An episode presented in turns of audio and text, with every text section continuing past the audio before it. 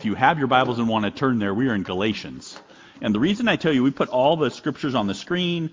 We, we make sure that you can see the Bible. The Bible's very important to us. It's the Word of God.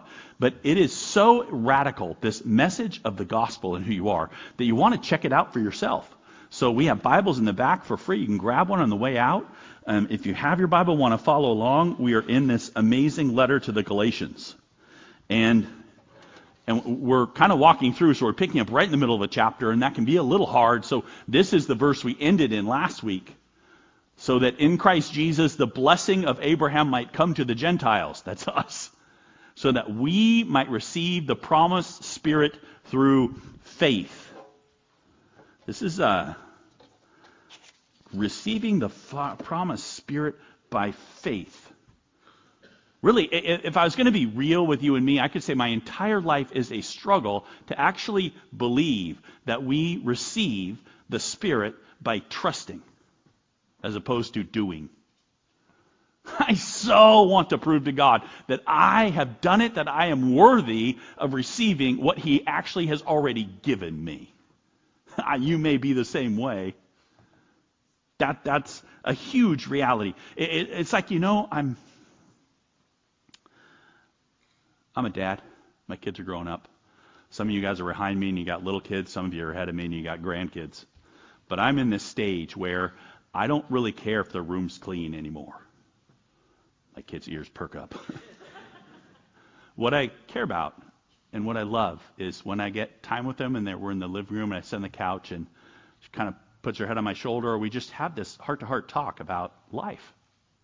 And I can see that my kids lean on me they trust that I'm for them. They know that if something goes wrong, they can tell me. I long for that. This heart to heart that a dad has for his kids.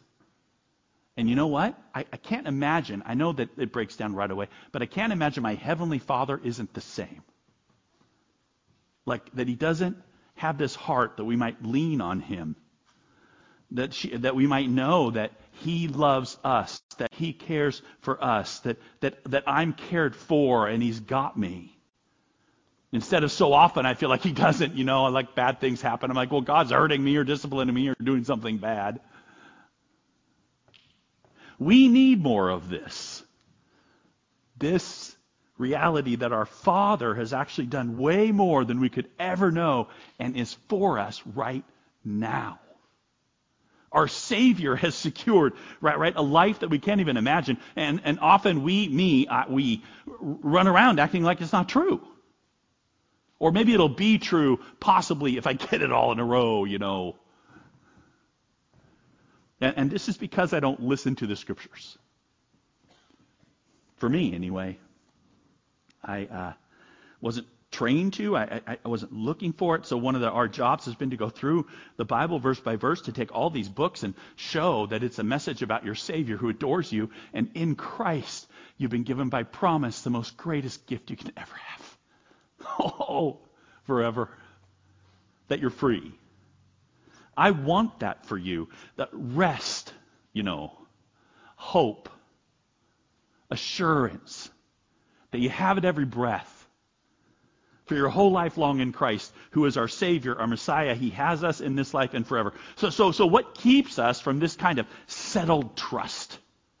That's been the question that Paul is hitting. This assured confidence, this sort of leaning on Jesus, this trusting in the Father, this, this sitting down in the living room with Him and knowing that, you know, He's got you.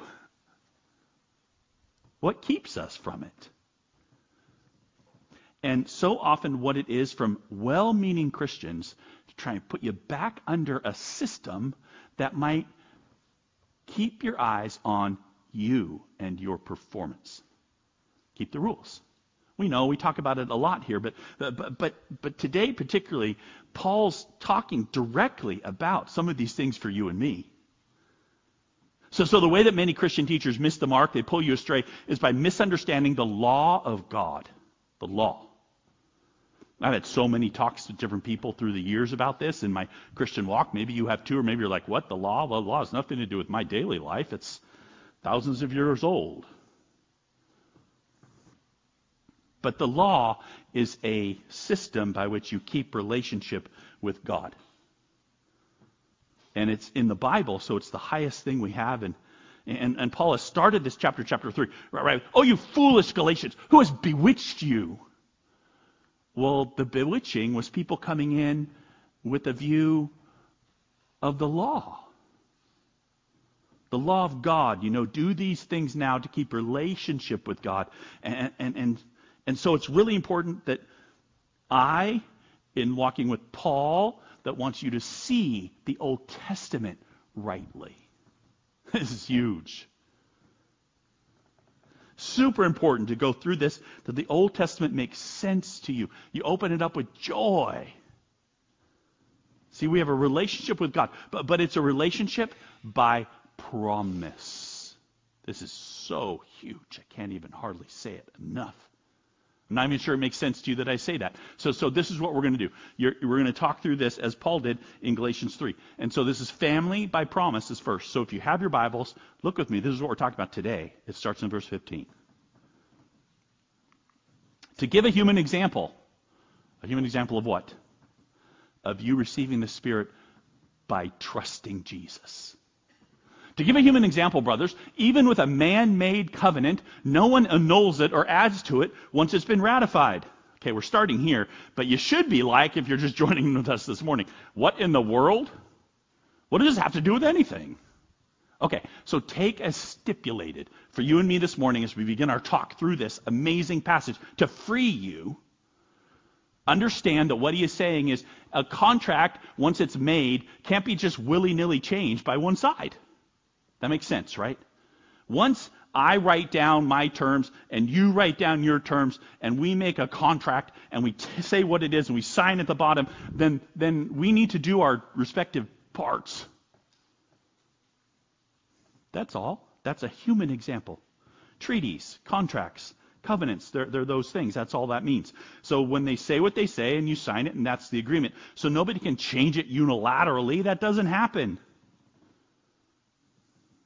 So, think with me about covenants of God that we know. Like there's the Noahic covenant. Remember, God promised to Noah that he wasn't going to flood the earth again. And so, guess what? We've never had a worldwide flood again. God promised David there would be a, a one of his his uh, line on the throne forever, and, and we have the son of David who is Jesus Christ, who's on the throne forever. God does what he says, right? These are the covenants. But, but the main covenant, the main agreement ratified in the Old Testament upon which everything else is built in terms of the story, is a covenant with a guy named Abraham.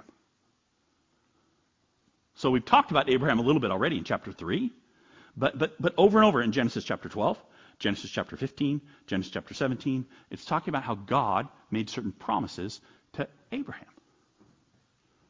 Right? So, so look. Now the promises were made to Abraham and to his offspring.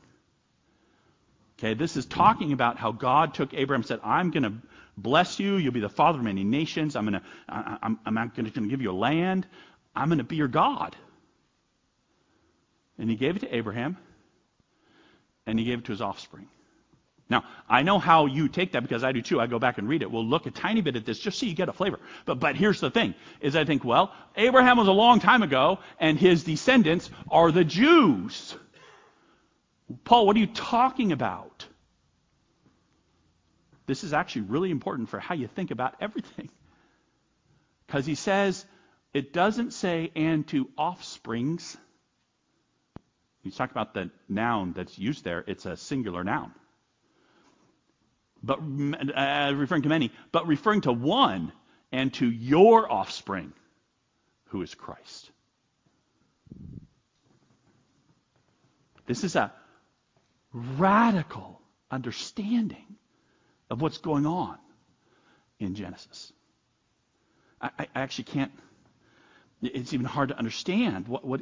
Not hard to understand what he's saying. What he's saying is when God made that crazy, amazing, Abraham was asleep promise that Abraham would, would bless many nations, that, that, that, that God would be his God. And he promised. And he promised it to Abraham. And he promised it to his offspring. And the offspring, he says, isn't all the Jewish nation. The offspring was Jesus. Why is this so important, Dutch? Why, why, why is he? Well, follow along that he's saying the promise of God was to Jesus. Right? That's what he's saying in this text right here. To your offspring is that God is speaking to Messiah. He's speaking to the Christ. We know the Christ is Jesus Christ. That's him, Jesus, who was fully God and fully man and came down and died on a cross for you and me. This is the reality of what the Old Testament is about.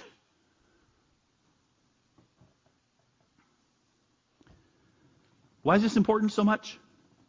Because Abraham got this promise from the God of the universe, and his offspring did too that God would be their God, that God would be their Father.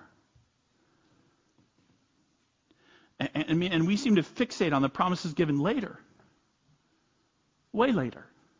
What does it mean? Well, look. Well, um, first I give you an example from Genesis 15.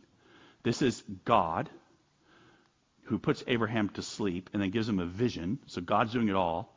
And he brings him outside and says, Look toward the heaven and number the stars if you're able to number them. And he says, So shall your offspring be. And, and it says, Abraham believed Yahweh and he counted it to him as righteousness. Well, wait a minute, offspring? Is he just talking about tons and tons of people? And Paul's saying, no, offspring there is singular. He's talking about Jesus, and in Jesus there will be like the stars of the heaven. This is a radical thinking. Don't just say, oh, okay, whatever, I'm just kind of confused, I'm going to let it go. No, no, what he's saying is in Christ is everything. Okay? Or he says in, in, Genesis 17, he says, I will establish my covenant between me and you. This is God talking and to Abraham, and your offspring after you throughout the generations for an everlasting covenant to be God to you and to your offspring after you. I will be your God. Who gets that promise? Abraham and his offspring through all the generations.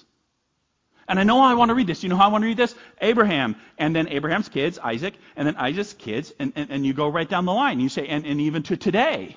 But Paul says, not me, Paul says, no, no, no, no, no. Abraham and Jesus. You say, well, but it says all his generations, Dax. Yeah, you know, Jesus isn't dead. He still has holds that promise that God will be his forever God. Why is this important? Because it's not you having to do anything. It's just talking about the promise of God to Jesus Christ. Okay, are you with me? This is Paul's argument. And then he's going to go here, the, the, back in Galatians, chapter verse 17. He says, This is what I mean. The law, which came 430 years afterwards, does not annul a covenant previously ratified by God so as to make the promise void. This is the Bible, you guys. This is the Word. What is he saying? He says, okay, 430 years after this promise that God makes to Jesus comes the law. The law didn't change the promise. Not even a little. Like, like, it didn't somehow, because when the law came, it's a conditional thing. It says, if you do this, then you'll get blessed. If you, and, and, and so the, the guilt, shame, sin. Why? Because now we know we're not doing the things God told us to do. My relationship with God all of a sudden seems like it's more based on the list of what I did or didn't do than it is about the promise that God made to Jesus. There's going to be two whole different kinds of relationship presented by the Bible. And you cannot say, he says, this is Paul talking. You cannot take the law and bring it back to the promise because it doesn't modify it at all. The promise is to Jesus. And your behavioral stuff that God set up so that you show that you're sort of in the camp didn't change a thing. And in fact, being part of that was the sign of circumcision that we're doing away with. Hold on to me. If this is if this seems complicated, keep going. Make sure you see what he's actually saying. All of it, right? All the story. I love the stories. Isaac meeting Rebecca by the well, or Jacob wrestling with God, or Joseph being sent down to Egypt to, to, to and, and saving his people, even though he was a slave and the Lord used him. And how cool that God has this story. The story's always be, been to, to, to fulfill everything in Jesus. In Jesus, that's the promise. The promise that we receive, we receive directly through Abraham's offspring. Who's that? Jesus. Everything by promise given way before the law. And the law came and it didn't modify the promise. Like, okay, maybe you get it if you keep the law. That wouldn't be by promise. It would be by work. And, and that is the law, right? I'm talking about the law of Moses, the Mosaic covenant, the Ten Commandments. All the rules and regulations they did to show they were set apart, those were given by God beautifully to them. Underneath it, around it, the foundation of it was this promise that's to Jesus. And our connection is directly to the promise, not to the law. Right? The Old Testament narrative that's being sort of fulfilled starts in Genesis 3. Remember, they got kicked out of the garden because the, the man and the woman, Adam and Eve, because they wanted to be like God. They wanted to know the difference between right and wrong. So they ate of the tree of the knowledge of good and evil, which they were not to eat of. And, and so they, there they are. And, and so now they realize, oh no, shame. Oh, oh, oh no comes in because, because I got to cover myself up because I know it's wrong that I'm this way instead of trusting in God. And so there's this whole curse. And one of the curses God gives to the serpent, he says this. Well, doesn't say that. I will put enmity between you and the woman, between your offspring and her offspring. He shall bruise your head, you shall bruise his heel. Offspring again. Who's it talking about? Jesus. The one who will win and crush the head of the serpent is Jesus Christ. And so the story has been about that from Genesis, the very beginning. Our sin, God's rescue plan. I don't want to miss this verse. If the inheritance comes by the law, it no longer comes by promise, but God gave it to Abraham by a promise. Do you see what he's doing? He's making sure that you know your relationship with God, daily living, your understanding of, of, of, who God is towards you and who you are in the eyes of God is entirely based on the promise God made. It comes by promise. If what you say is it's dependent on me improving me, and me making sure that I do the things that I need to do in order to sort of like maintain goodness in God's eye, you've left the promise. You're trying to get it by the law. And it doesn't come by the law. It was given to Abraham and his offspring Jesus by a promise. We, Paul says, are children of promise and not of law. You and you say whoa, whoa, whoa, whoa. That, that, I kind of hear what you're saying, Dax. This is radical. I don't know why we don't hear more of it. But what about the law then? And because I'll, I'll tell you, uh, you, you, walk around and people get confused and they're trying hard and they want to take the law high. And so they, what they try and do is they try and make the law eternal. The law is not eternal. The Torah is not eternal. Well, how can I say that with such docs? How can you just say that so confidently? Because the Bible says it. That's why. It's very important that you see it. God doesn't save you in order to do the law. Your life doesn't become about checking that out. No. So, what's the purpose? Law has purpose. It's amazing. It's awesome, right? You, you've heard this from us, but hear what Paul says to make sure you hear what the Bible's saying. Here it is. Why then the law? That's our question, right? That's a great question. Yeah, why the law? Can we just get no? It was added because of transgressions. Transgression to sin. Those are bad things you do. Until the offspring should come. Let me say that again. Until the offspring should come to whom the promise had been made. That's a very long phrase to say what? till Jesus came to the cross. And it was put in place through angels by an intermediary. Now it's talking about the law. Back then, you go, whoa, wait a second, what's all that? The main thing that's going on here is, is he's saying how the promise is different than the law. But the law was necessary for so many years because from, from the time that God brought the people out of Egypt until Jesus came, it's like 2,000 years. 1400, 1500, I, I won't quibble with you an extra 100, 200, 300 years or so. But all that time waiting for the Messiah to come. And, and so under this becomes this cage, this limiter, because people are so bad. We've got to prevent you from harming your neighbor too much. And we've got to keep you knowing that you need a Savior. You're not your own. That's what he's saying, right? In fact, man, it's going to be so cool because God made the promise to Abraham and to Jesus, and then Jesus is going to speak directly to you. As opposed to the law, which he says was given to an angel, and then angel to an intermediary, Moses, and then Moses gives it to the people. So there's like two parties, God and the people, and Moses is standing in between, kind of making sure everybody understands, and you don't have that. You just got Jesus. That's what he says. Look. Now the law came in to increase the trespass. Oh, this I just want you to see. This is, yeah. I,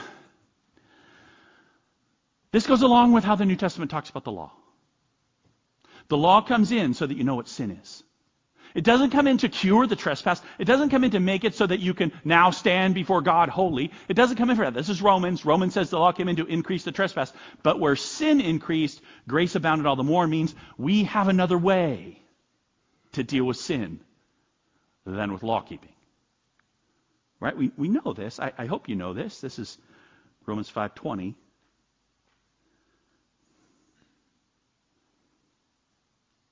The law was put in place through angels that contrasts to the promise given directly to Abraham.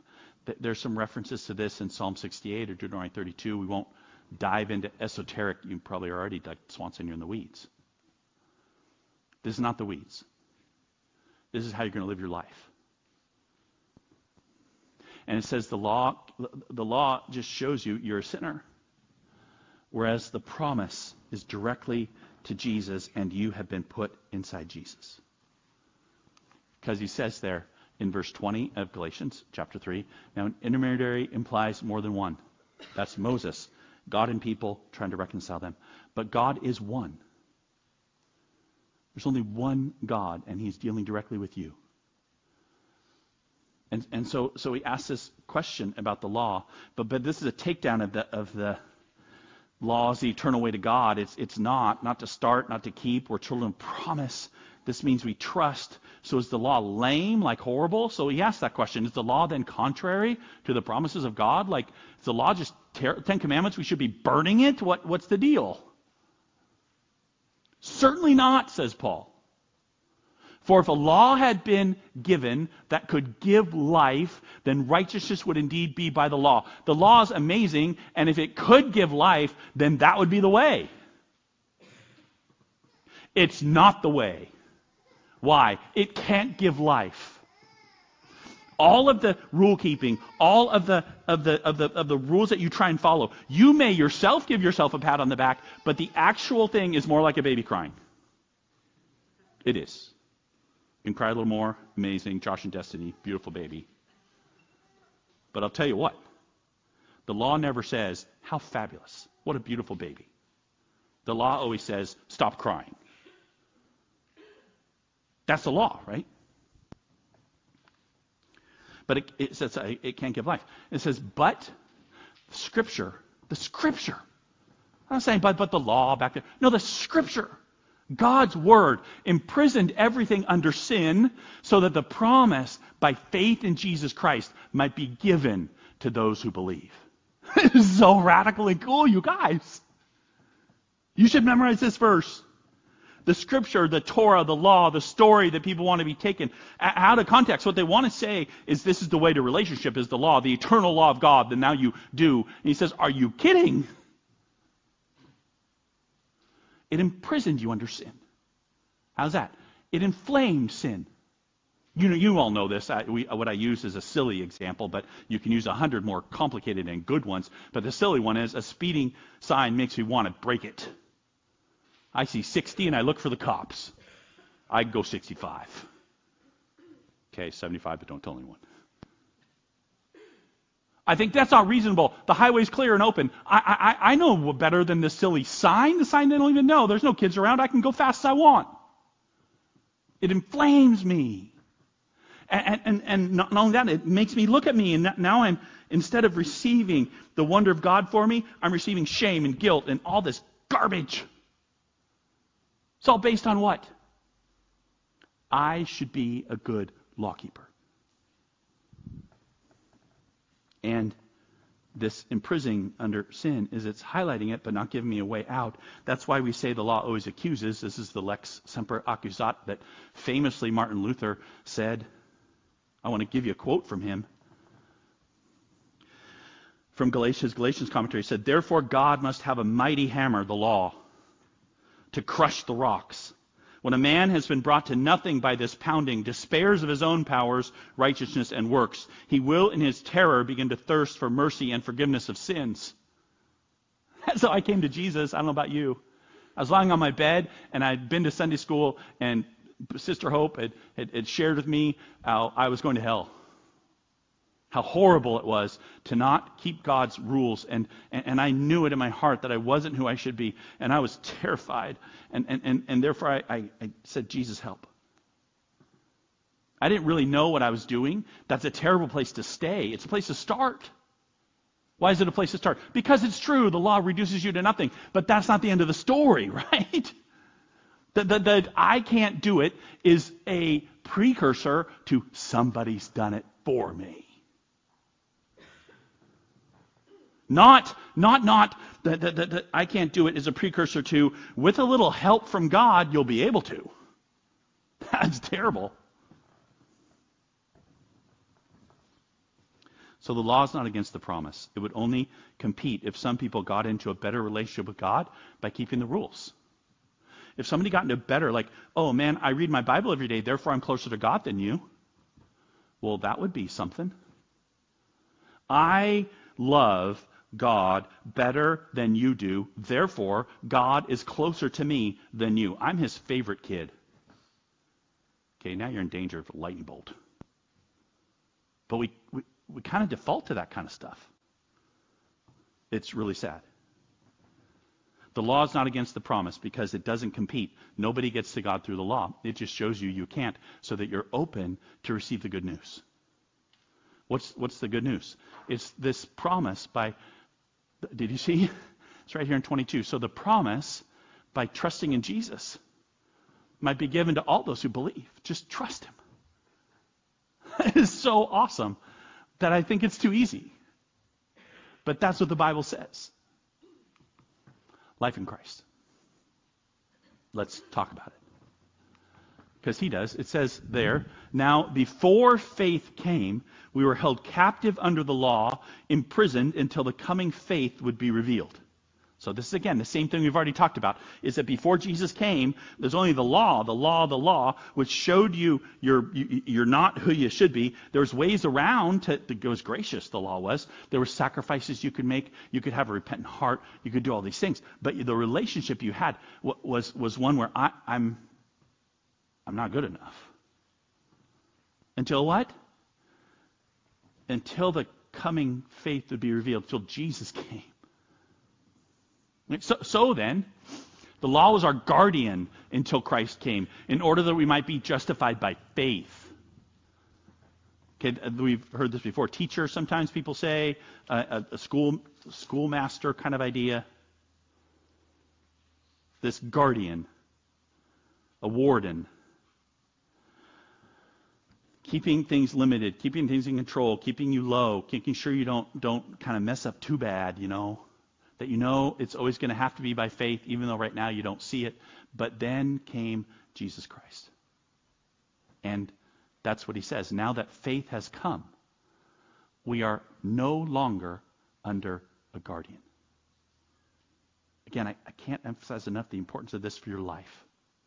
You are no longer under a guardian. Why? Because you have the Holy Spirit. That's the Bible.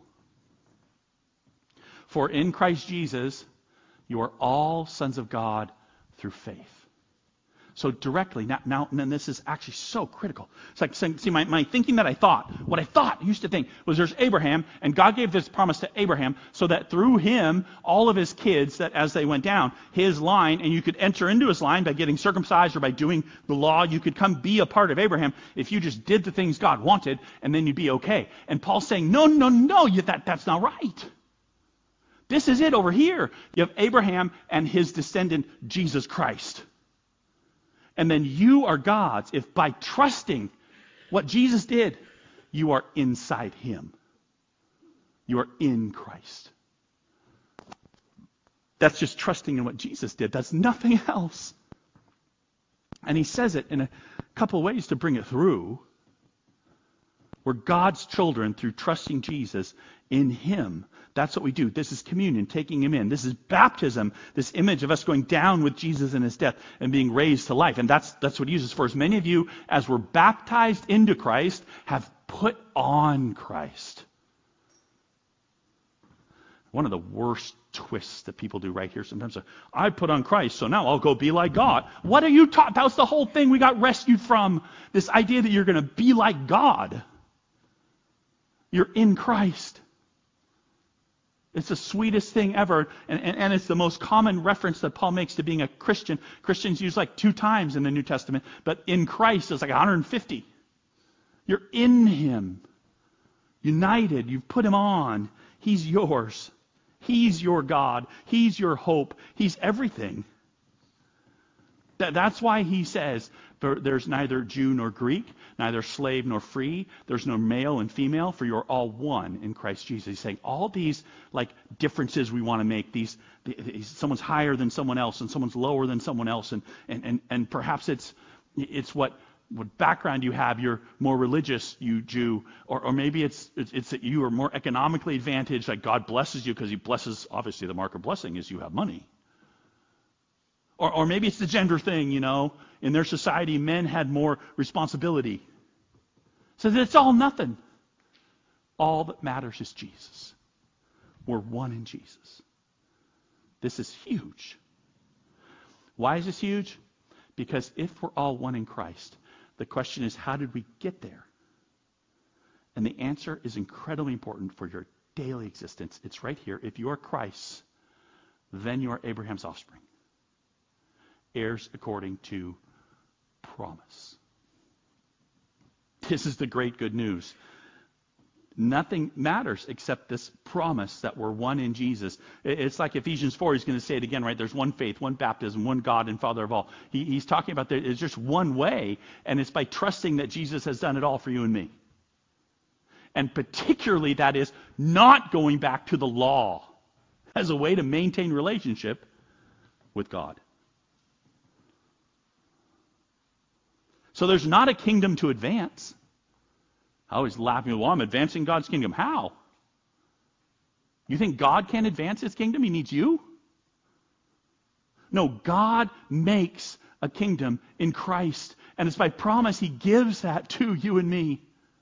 I, am the, I'm the kid sitting on the couch, leaning on my dad, saying, Dad, I can't believe how awesome you are for me. And my father's like, Yeah, I'm pretty awesome.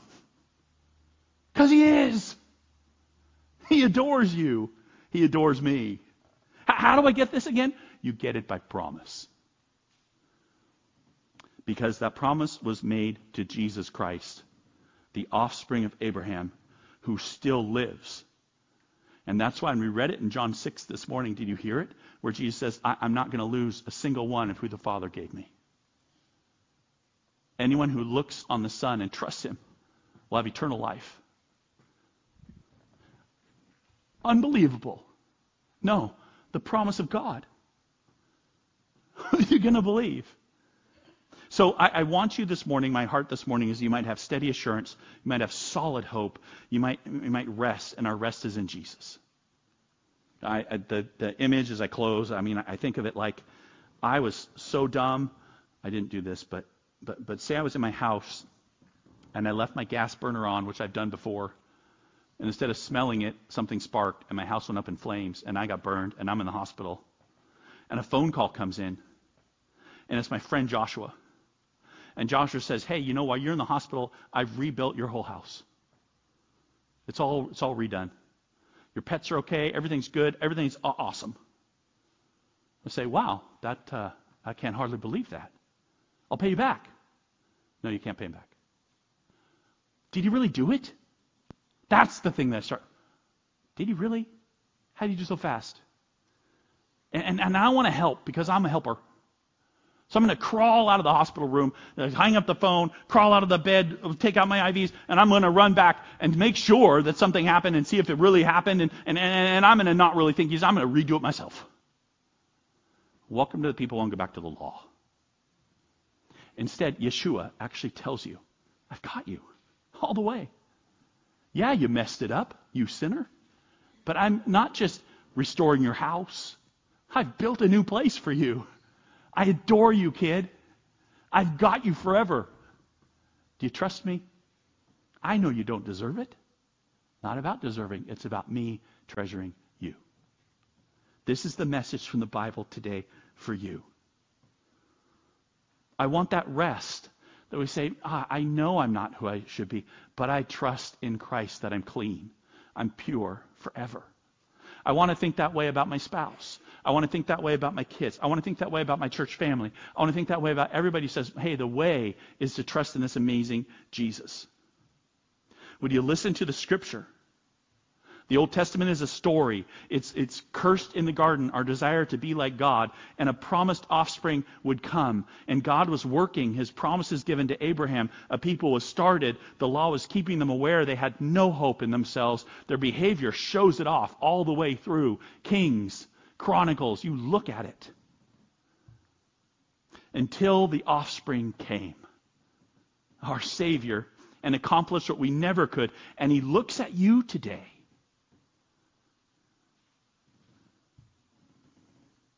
He treasures you not for what you will accomplish, not, not because you're a tool he can use, not because you're a lawkeeper, but because you're his treasure. The law is not eternal, and it's not for you to earn kudos from God. That's what the Bible's saying. The law is to show you your continual need for forgiveness. The relationship you have is with God in Christ. God's promise to his son through Abraham. We are part of a huge story. So, so, so what does it mean? Receive it. Oh, be free. Actually have rest. I've done it, says Joshua. It is finished, says Yeshua.